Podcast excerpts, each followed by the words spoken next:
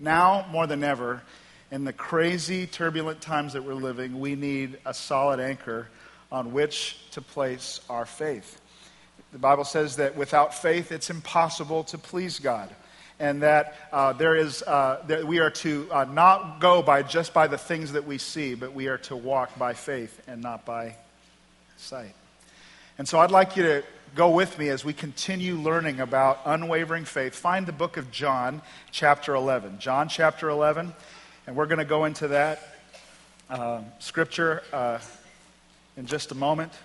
I've been teaching you about the certainty of trouble that will come into your life, that you will face opposition and adversity, that you shouldn't be surprised as if something strange were happening to you, but that the testing of your faith will produce perseverance. And perseverance will do a work in you that will cause you to change from who you are right now into somebody who is grateful and respectful, a person of integrity, a person of great character. And that's not going to happen without some opposition.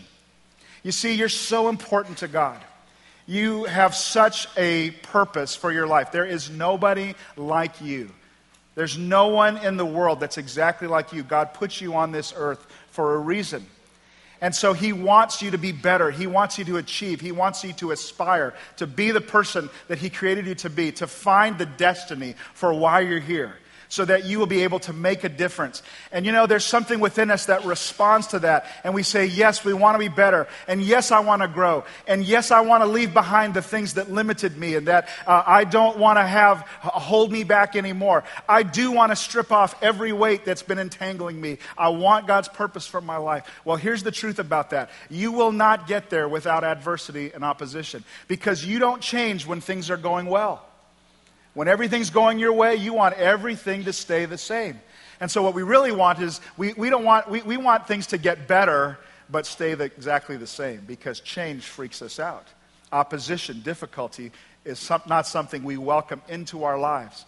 But we need this unwavering faith in the, in the face of the oppositions that come. It is faith that's going to bring you out and take you to the purpose that God has for you. And so today, I want, because of the interest of time and because of the familiarity with this incredible passage, I'm not going to read it all verse by verse, but we're just going to get to the, the key parts of the story and I'll abbreviate uh, as we go along. But John chapter 1, read it together with me. I hope you brought a Bible. Now, a certain man was ill, Lazarus of Bethany, the village of Mary and her sister Martha. It was Mary who anointed the feet, or anointed the Lord with ointment and wiped his feet with her hair, whose brother Lazarus was ill. So the sisters sent word to him, saying, Lord, he whom you love is ill. And then to verse 5. Now, now Jesus loved Martha and her sister and Lazarus. And so when he heard that Lazarus was ill, he stayed two days longer in the place he was. Isn't that interesting? Now, he loved them so much, and it goes to great deal that it'll point out how much they loved each other. And when he heard the news that he was sick and they were desperate, he decided to stay where he was, specifically two days longer. Interesting. Verse 17. Now, when Jesus came, he found that Lazarus was dead. I mean, he'd already been dead for four days, he'd been in the tomb. Verse 21.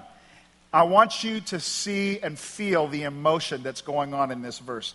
Pick up the anger uh, and frustration of someone who expected God to do something, but he didn't come through. Verse 21 Martha said to Jesus, Lord, if you had been here, my brother would not have died.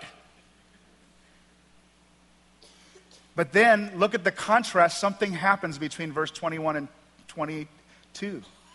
Something goes on, and look at the difference. But even now, I know that whatever you ask from God, God will give you. Let's read that together. Say it with me. But even now, I know that whatever you ask from God, God will give you. Jesus said to her, Your brother will rise again. And she said, Well, I know he's going to rise at the resurrection at the, at the last day. No, I am the resurrection and the life, and he who believes in me will never die. And he goes on to emphasize this and say, Do you believe this, Martha? And she says, I believe. Yes, Lord, you are the Christ, the Son of God, who is coming into the world.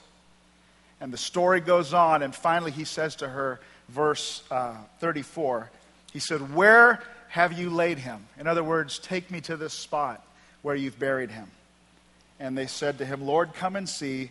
In verse 35, Jesus wept. By the way, the shortest verse in the Bible. For all of you looking to memorize scripture, it made it easy. Jesus wept. And uh, the Jews said, See how he loved him, some of them said. But others, some of them said, Could he not have opened the, he who opened the eyes of the blind man, could have kept this man from dying? That's sarcasm. It's not that they believe that he opened the eyes of the blind man. He's just saying, This guy, he, he didn't really do that miracle. He's not going to do this one either. But Jesus, deeply moved again, came to the tomb, came to the cave. The stone was in front of it. Jesus said, Take away the stone. Martha, the sister of the dead man, said to him, Lord, by this time there will be an odor, for he has been dead for four days. The old King James used to say right here, By this time he stinketh, which I wish they'd kept in. It's so much more, just more interesting, I think. Jesus said to her, Did I not tell you that if you believed, you would see the glory of God? And so take that stone away, move it back. And then Jesus, lifting up his eyes, said, Father, I thank you that you've heard me. I know that I don't have to say this for the benefit of anybody here. You and I know what we're going to do right now, but for the benefit of these haters and doubters and all these people standing around, I want them to know that you have sent me. And he said with a loud voice, Lazarus, come out. And when he said this, the man who had died came out, his hands and feet bound with linen strips, his face wrapped with a cloth. Jesus said to them, Unbind him, let him go. The same thing Jesus is saying to people today that he might be saying to you this morning. Unbind him, let him go. And many of the Jews, therefore, who came with Mary and had seen what he did, believed in him. And let the church say, Amen. That'll preach right there. Let's pray together. Heavenly Father, I thank you for the privilege of speaking your word to this gathering today. I thank you, Lord, that you want to break through barriers that are known and unknown. I pray that we would not be resistant to your precious Holy Spirit, that you would empty me of myself. You would fill us all with your spirit, and we could hear what you're saying to us. I pray this in Jesus' name. And everybody said, Amen. The Gospels are a compressed little narrative of, of stories, these, these, these stories of Jesus' life and his ministry and his death and resurrection. It's compressed, it's a synopsis because if you read them out loud, there'd only be six hours of actual instruction. Six hours of his life. That's all we know. And yet, in those six hours, we come to a story like this that has so much detail. And it's such a long chapter. It's indicative of the importance of what God might want to teach to us. Because these stories are not just historical narrative. They're for us that if Jesus rose from the dead, then when we come up on situations that we're buried under, we too can rise again. Are you hearing what I'm saying? So, this is what God wants for us in this incredible story. You think that the story starts off with the illness of Lazarus. After all, that's what the first verse says, but it's not the beginning of the story. This story begins with the relationship that Jesus had already with Mary, Mary and Martha and Lazarus. Mary, Martha, and Lazarus already had a pre existing relationship with Jesus before the crisis. And so that's my first point today. If you're writing it down, I hope you are, you're t- getting this in. Listen to this. The first step is a relationship with God. I'm not so much going to go through every one of these verses, but I want to give you an exit strategy for how you come out of a hopeless situation. And the first step is that you got to have a relationship with God. There are too many people that are just coming to God only when they need something from Him rather than wanting to have a relationship with Him. They only come to God in a crisis. Like, God, I, you know, I heard the news from the doctor, or they got in a car crash, or some other crisis came up, and then they come running to God. But before that, they've never had any interest. You'd be amazed that people would try to just manipulate and use God like that, but it happens. Mary, Martha, and Lazarus did not come to Jesus thinking they were going to need him. In fact, they thought that Jesus needed them. You don't realize, but they had positioned themselves in his life as people who would support him and minister to him. He stayed in their home every time he came through Bethany. He pro- they provided for his disciples and for his needs, and they were excited about what he was doing, and they enjoyed this great friendship with the Master. In other words, Mary, Martha, and Lazarus were givers and not takers.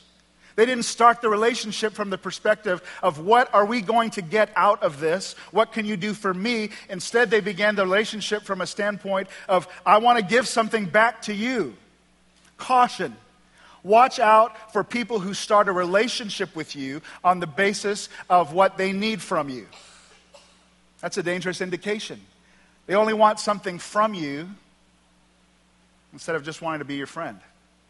Now, in Proverbs chapter 11, verse 25, it says, He, whoever brings blessing, will be enriched. Whoever waters will himself be watered. So the idea of being enriched here has nothing to do with being wealthy. It is a mindset, it's a mentality. If, if you're stingy broke, you're going to be stingy rich.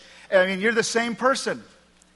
There is no limit, in other words, this verse is saying, to how God will bless a person who has the mindset of blessing others. The person who says, I exist as a conduit to bring the blessing of God into the life of other people. There is no limit to the faithfulness of God to help them, to bring them through whatever they're going through, to help them as they have positioned themselves to minister to other people. Are you hearing what I'm saying? Good, good. Keep that up.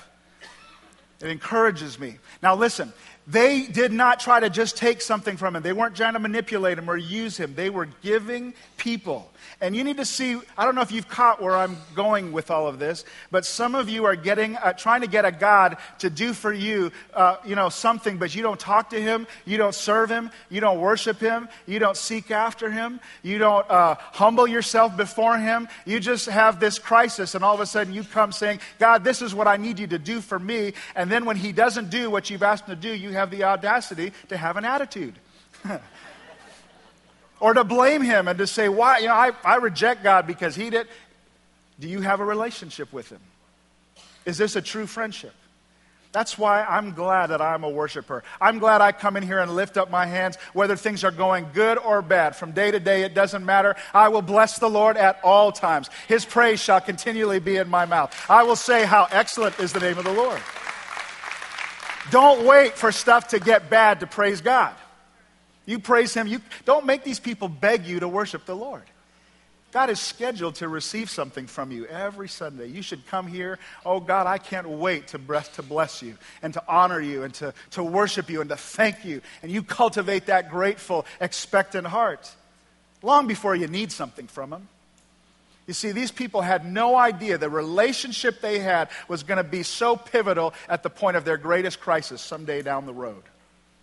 But they didn't wait for the crisis to build the relationship. And you can't afford, you cannot afford to wait either. You got to build that relationship now.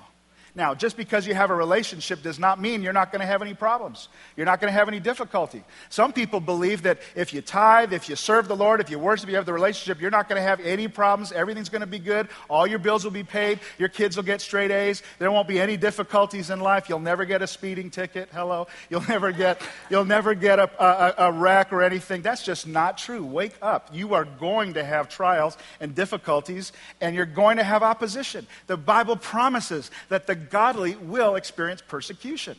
In spite of the relationship that you have with God, it's going to happen.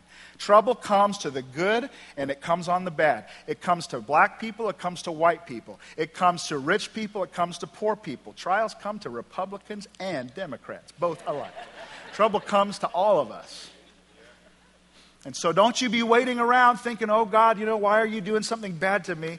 Faith is not a repellent against trouble trouble will come into your relationship in spite of your relationship. But you need that relationship, hear me, to get through. It's the relationship that you have with Jesus Christ, your personal faith in Him, that's going to get you through to the other side. Anybody tracking with me this morning? So, what do you do when trouble comes and you have the relationship? You do the second step here, which is so important, which is you have a rational approach. You got to have rationality and faith. You cannot have one without the other. Too many people going around praying for God to do stuff for them that they should have just been doing themselves. You can't lay in bed in the morning and pray, Oh God, thank you for this day. I pray now that you would just brush my teeth. you have all the water, you have all power, brush, wash my whole body, Lord. Make me clean. No, you got to get up out of bed and make your face look right. You know, you've got to you've got to shower and you've got to clean up and you've got to get out there and face your world. You know, God is expecting you to stand on your own two feet. I think people are delusional sometimes, faith filled people. They're delusional when it comes to what they expect God to do for them. This is why people get stuck on the first level of faith. They believe God to forgive them, but they don't really have faith to actually do what they're supposed to do. If you're a single person and you're praying, God, you know, bring that special, perfect person into my life, but all you do is stay at home and you're depressed and you don't go out, you are limiting your choices to the FedEx guy and the guy that's coming with the mail subscription. It ain't gonna happen. No doctors walking to your door. My son is breaking in a new roommate at school, okay? And there's a little tension going on because my son will get up, he'll put a nice clothes on, maybe he'll put a tie on, he'll walk out, you know, confident, and his roommate's just laying there with his sweat, sweats and his t-shirt and stuff, and he's going, Nick, I don't see why you get so dressed up every day. I don't want to get up, I don't want to shower. I just, I love it that I'm free. I can just, you know, roll out of bed, go to my classes. I don't care what I look like. You should be more relaxed. And he remembers the conversations that he and I have had over the years, which is you don't know what your day's going to bring. You don't know who you're going to meet. You know what? There's a young woman in my son's future at some point. I don't know when it is, but I'll be, uh, he will not be meeting that girl on the first day in a shirt he had on for three days, okay? He already knows, we've drilled it in, that you don't know what's going to happen. You get up, you get ready, you present your best self because, and you invest in people and get out there and serve and do stuff for folks. And you are providing for your own future because you're getting yourself in the place where God is going to bring a blessing at some point. Are you hearing what I'm saying? You cannot just lay there and expect that the woman of your dreams are going to say, wow, look at him, you know? Not unless you fix yourself up a bit.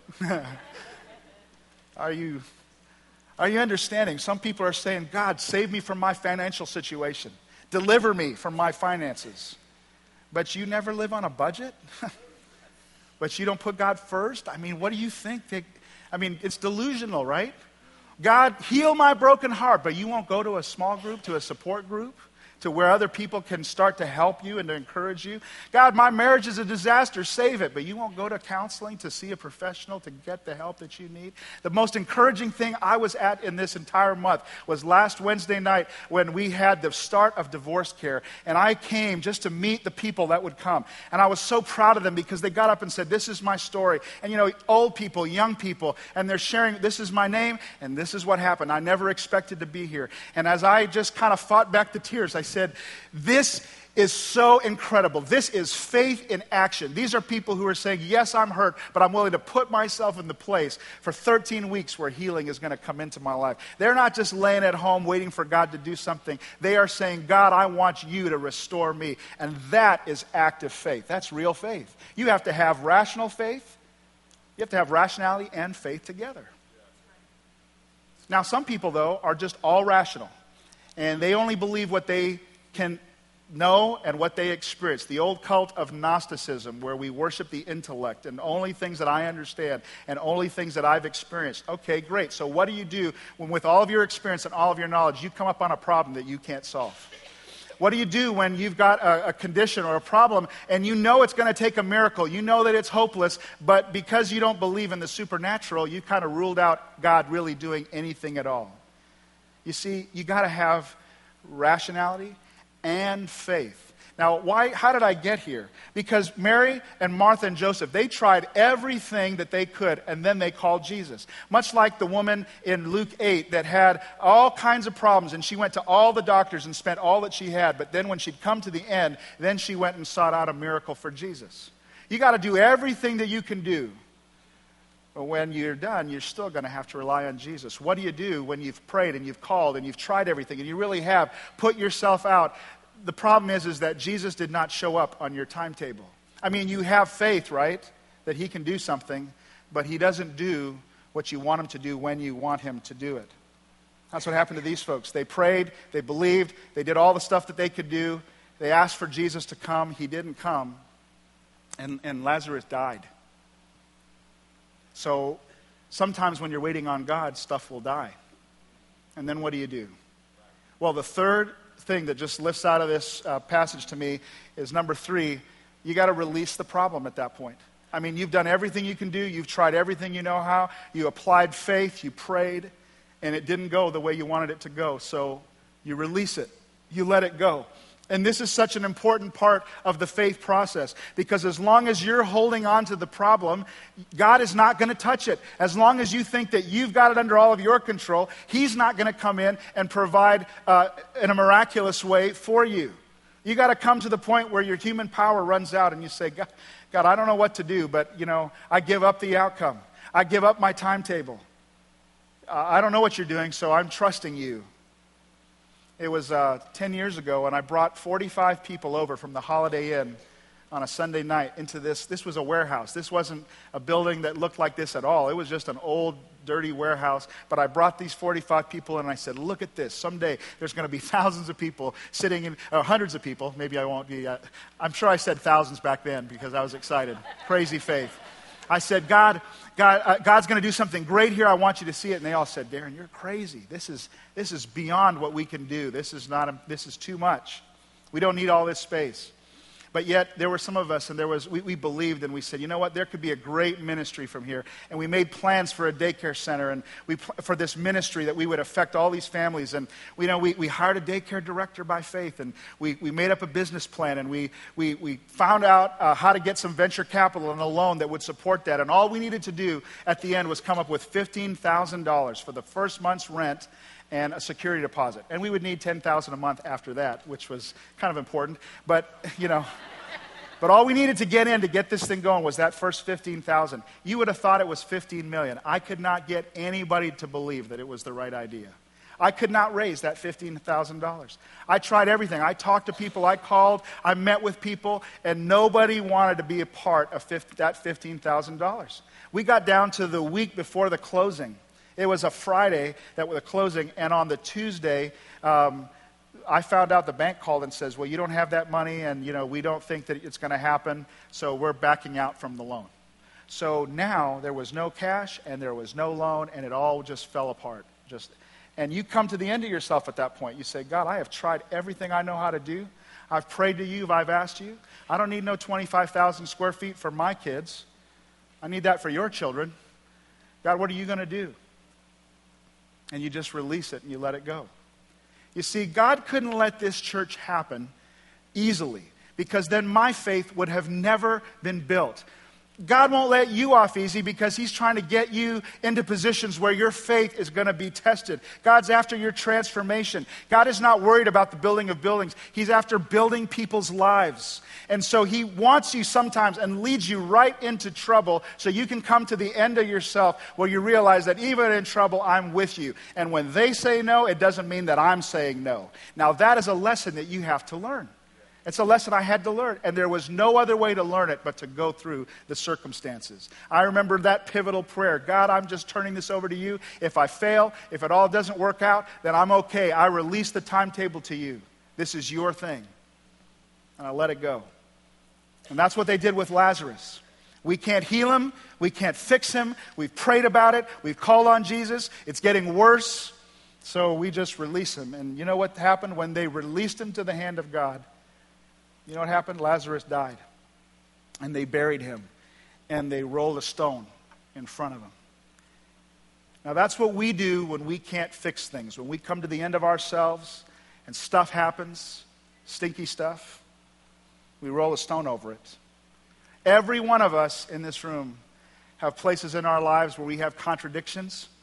Everybody in this room has covered up something in their life. Everybody is a hypocrite about something. Don't you be saying all those hypocrites. Let me look you in the eye and say it. Everybody in this room is a hypocrite about something. It's true. And what we do is we cover stuff up. We manage messes we can't fix by covering it up. My father in law, um, David Costin, he had this problem back in Philadelphia of these skunks trying to live under his front porch. And it was, a, it was awful. They kept coming back. He couldn't get rid of them. It smelled bad. And they kept wanting to live there. So finally, one day, he just had it. He says, I'm doing something about this myself. Forget the contractor. So he went out and got uh, a, a, bunch of quick setting cement and he found the little hole where the critters live. And he says, I'm going to block their hole. They're not going to be able to come back and I'll get rid of those skunks. Well, you know, the only problem with that theory was, was that the little critters were actually in the hole when he put the quick drying cement down the hole. So about four days later, I show up at the house, and by this time it stinketh. it was bad. I mean, we had a, there was a problem. There had to be some excavation, and the stuff that was, uh, it was just not good. It was a bad mess. You cannot cover up stinky stuff. Now, you see, it's funny when it's skunks, but you know, when, when it's, a, it's, it's a marriage and somebody's crossed the line into physicality, or a marriage that's just in a war or a child that's being abused. It's not funny, it just stinks. And every one of us, all of us in our lives, we've got things that we regret or things that have been problems or things that we just didn't know what to do with. But for, for survival's sake, we roll the stone over it and it's just there. Well, they couldn't fix Lazarus either. Either they rolled the stone over it. What families do when there's a mess. And I just wonder today is there anything in your life that you said this was hopeless? It's, there's nothing that can be done, and you just rolled the stone over it in front of all that stinky stuff? Now, Jesus shows up into this situation and he's late. They've had the graveside service, the internment. They have had the dinner afterwards. It's been four days. They're trying to get on with their life. And Jesus shows up. And he did not get a good reception because we don't receive God well when He shows up late. And uh, He comes in, and you can feel that frustration in that verse that we read a moment ago. Jesus, if, if you'd have shown up, I mean, it's not like, like, like they didn't have faith, right? Like they believed, like, if only you had been here, why didn't you come when I asked you to come? There's nothing worse. I mean, there's nothing more powerful than an angry woman, I'm telling you. I'll face a man who's angry any day of the week. Like, you know, hey, what? What? You know, I don't care. But a woman, woo. My wife said there's four things in life you don't mess with. She says, You don't mess with my husband, my kids, my house, and my dog, right? That's the four things. And you know, you, you don't want to, you, you, know, it, Jesus is getting this, this incredibly hurt, frustrated woman, you know, who, who, who feels like something that she loved and she wanted to protect was, being, was up under attack and it died. But something happens and we don't have it recorded, but something happened between verse 21 and 22 because there's a little transformation that takes place in her heart. I mean, she's having a conversation, after all, with Jesus. And where her faith ran out and was dead, it was gone. She, it's hopeless. Why weren't you here? But the next verse 22 says all of a sudden, Even now, Lord, I know that God will give you whatever you ask. You see, here's what happens when your faith runs out and it's gone, God will bring to you and give you faith that you don't even have. God will bring you that little seed of hope, that little measure of faith. That's what Jesus does. He'll walk in, and that's what she got. Number four, a revelation from God.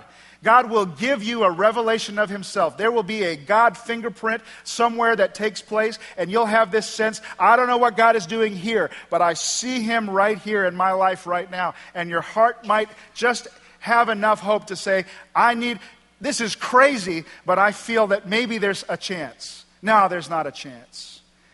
Some of you, though, need an even now moment. You need an even now moment right now. It stinks, it's bad, it's been a mess, it's over. But even now, God, I think it's not too late. Even now, God, I believe that you're going to make a way. Even now, I know that, that you'll give me the courage to do what I need to do. Even now, I can believe that no weapon formed against me shall prosper. Even now, I believe that I can do all things through Christ who gives me strength. Even now, God, I believe that you can do exceedingly abundantly beyond all I can ask or think. There's something that will happen that God will give you a spark of faith that you don't even have. And you'll just hang on and you'll wait to see what God will do.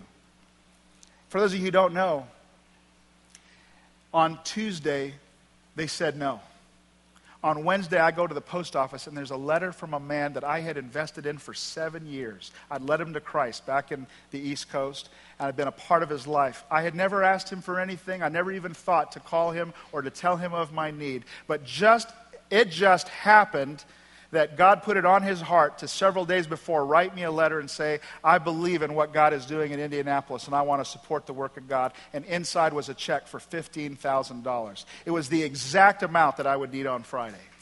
Now, it didn't just happen. It didn't just happen because it's not like some stranger and it just randomly showed up. Like, God, just send it in. I, there had been an investment in a relationship and a friendship that had taken place over time. God had a miracle waiting for me in a relationship that I didn't even know existed, really. And then the bank called later on that day and said, You know what? We've reconsidered. We're going to give you the funding anyway. And Heartland Church began.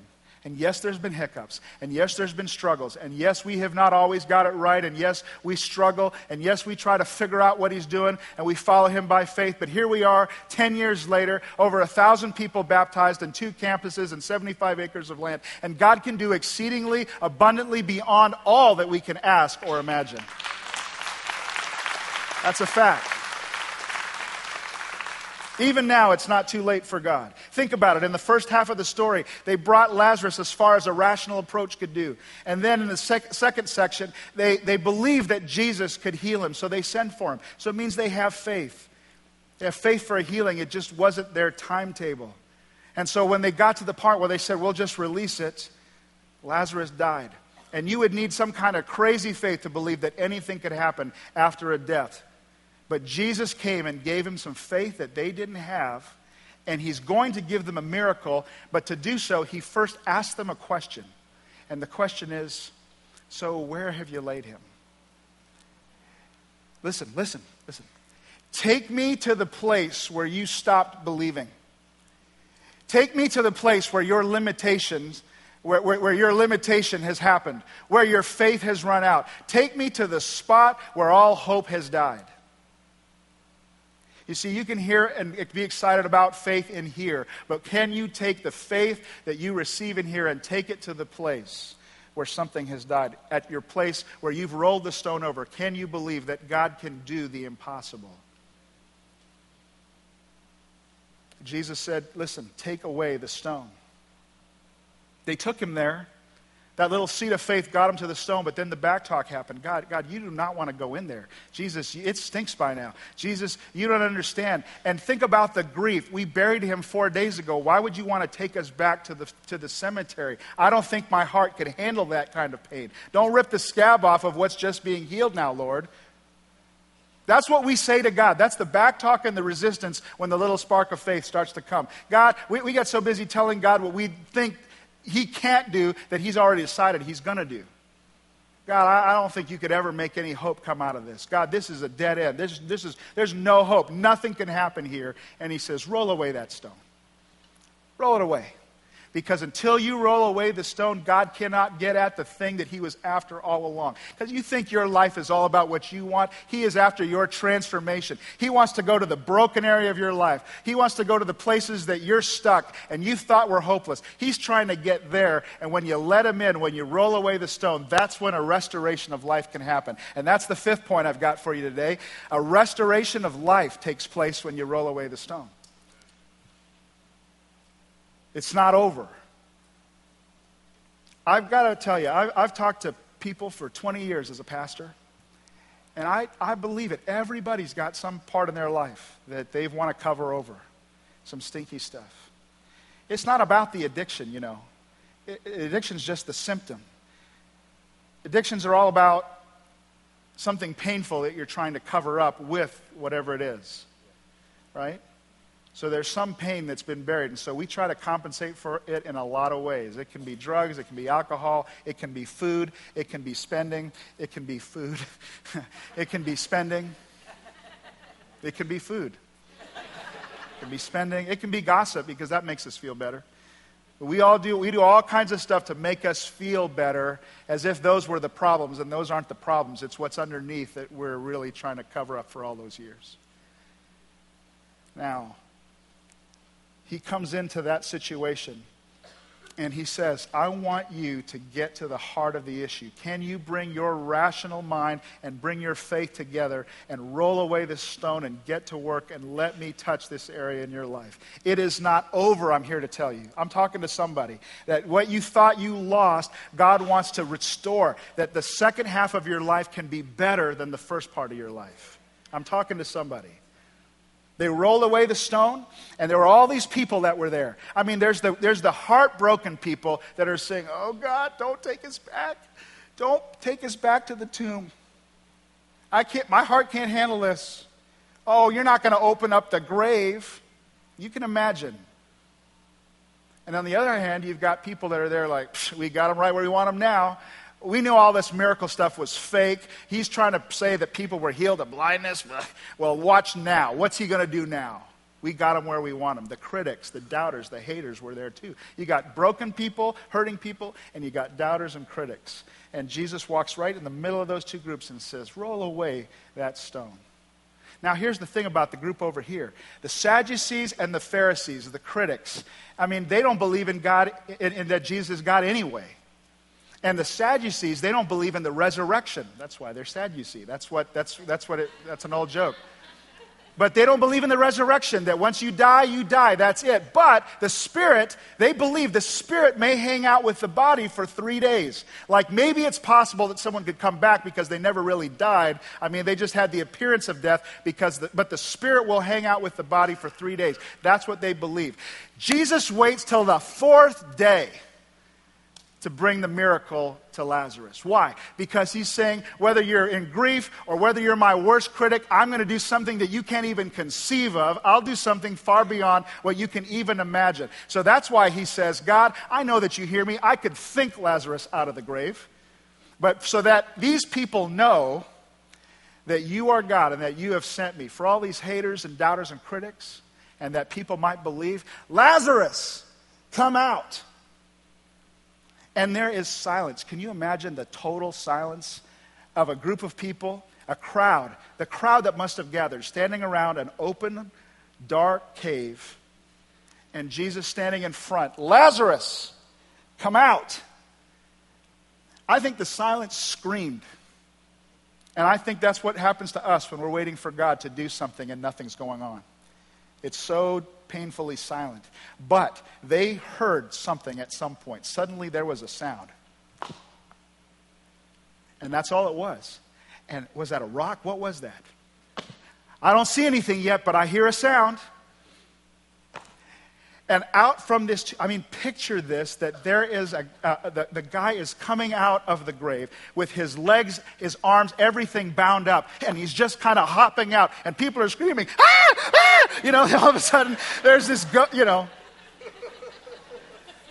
And he comes hopping out, but before they even saw him, they heard a sound. And that's why we're to walk by faith and not by sight. I hear the sound of God saying to somebody today, it is not over. There's a resurrection that can happen in your life. It is not done yet. And if you'll roll away the stone and let me touch the place of your brokenness and your greatest pain, I will restore and heal you and raise you up. Listen, what is the Holy Spirit saying to you? You know, Lazarus, for as far as we know, the rest of his life, he never preached in a church, he never wrote a book of the Bible. All he had to do was show up. And people would say, Oh my God, I believe. They just look at him and they would say, oh, look, look, what, look what God can do. And if God, if God can do that, then he can do something in my life. And that's what God wants to do in your life. It's not all about you. He wants to use you for His purpose. Where I started today, God has a plan and a purpose for your life that's greater than you, and He wants to make you a trophy of His grace. And people would, would point at you and say, If God can do that, then I believe. Then I believe. And God will take your greatest trouble and pain. Your greatest setback will be only a setup for a comeback that God wants to do in your life. So I'm asking, what is the Holy Spirit saying to you this morning? Are you just using God when you need Him? When you only call on Him when you have a problem? Do you have a relationship with God?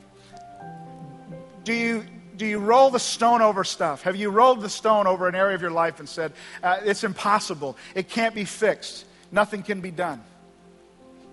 What is too hard for the Lord? Is there anything too difficult? What, what, where have you poured concrete down a hole? what stone have you put in place? I'm telling you, do not give up on the Lord. Listen to the little whisper of faith that says, Do you believe? And every other part of your mind saying, Oh, it can't be done. You've got the resistance and the back talk. But I'm saying, Go back. Take him to the place. Invite him into your life. S- surrender to him.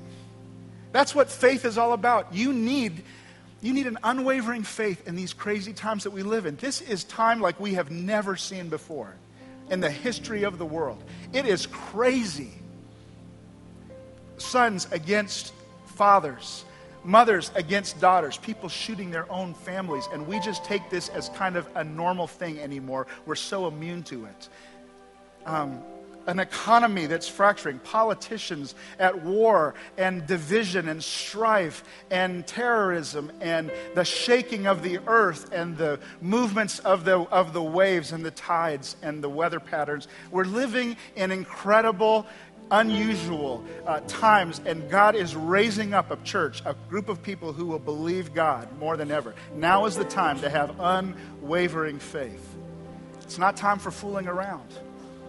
It's no time to say, God, I'll get to you later, one of these days. Now is the time to give your life to Christ, to make your life about His kingdom and about His glory, and let Him transform you and change, change you from the inside out. Now is the time. So I'd just like you to stand with me and close your eyes for a moment. Stand up. I want to pray for you this morning in a very unusual way. Just grab the hand of the person next to you for a moment. Grab the hand. I want you to think about the person on your right and your left. They are a person that God loves, a person that God cares for. Everyone in this room has a stone rolled over something. And God sees you today and He cares about you. I'm just wondering if right now you would begin to pray with me for the person on your right and your left. Dear God, I just pray for courage. I pray for faith. I pray for a spark of hope to come into every life. You love every person in this room. I pray, Lord, that you would bring a freedom. I pray, pray that you'd break people out of bondage this morning. God, I pray that they will not be the same. If you're here today and you don't have a relationship with God, it's cold, it's distant, you have the trappings of religion, and you know, I need a real relationship with God today, will you say in your heart, Jesus Christ, I am sorry for my sin, for my rejection of you. Come into my life. Forgive me and make me clean. If that's you, just say, Yes, God, that's me. Oh God, I pray that as people are holding one another by the hand, that your Holy Spirit will have your way in this place this morning. Lord, I pray for each one. May they know and feel the love of the body of Christ. We're in this together, and you want us to be one. Build our faith, strengthen our faith today. And may every person say yes to what your Spirit is saying. I pray this in the name of Jesus. And everybody clapped and shouted together, saying, Amen and amen. Isn't that great?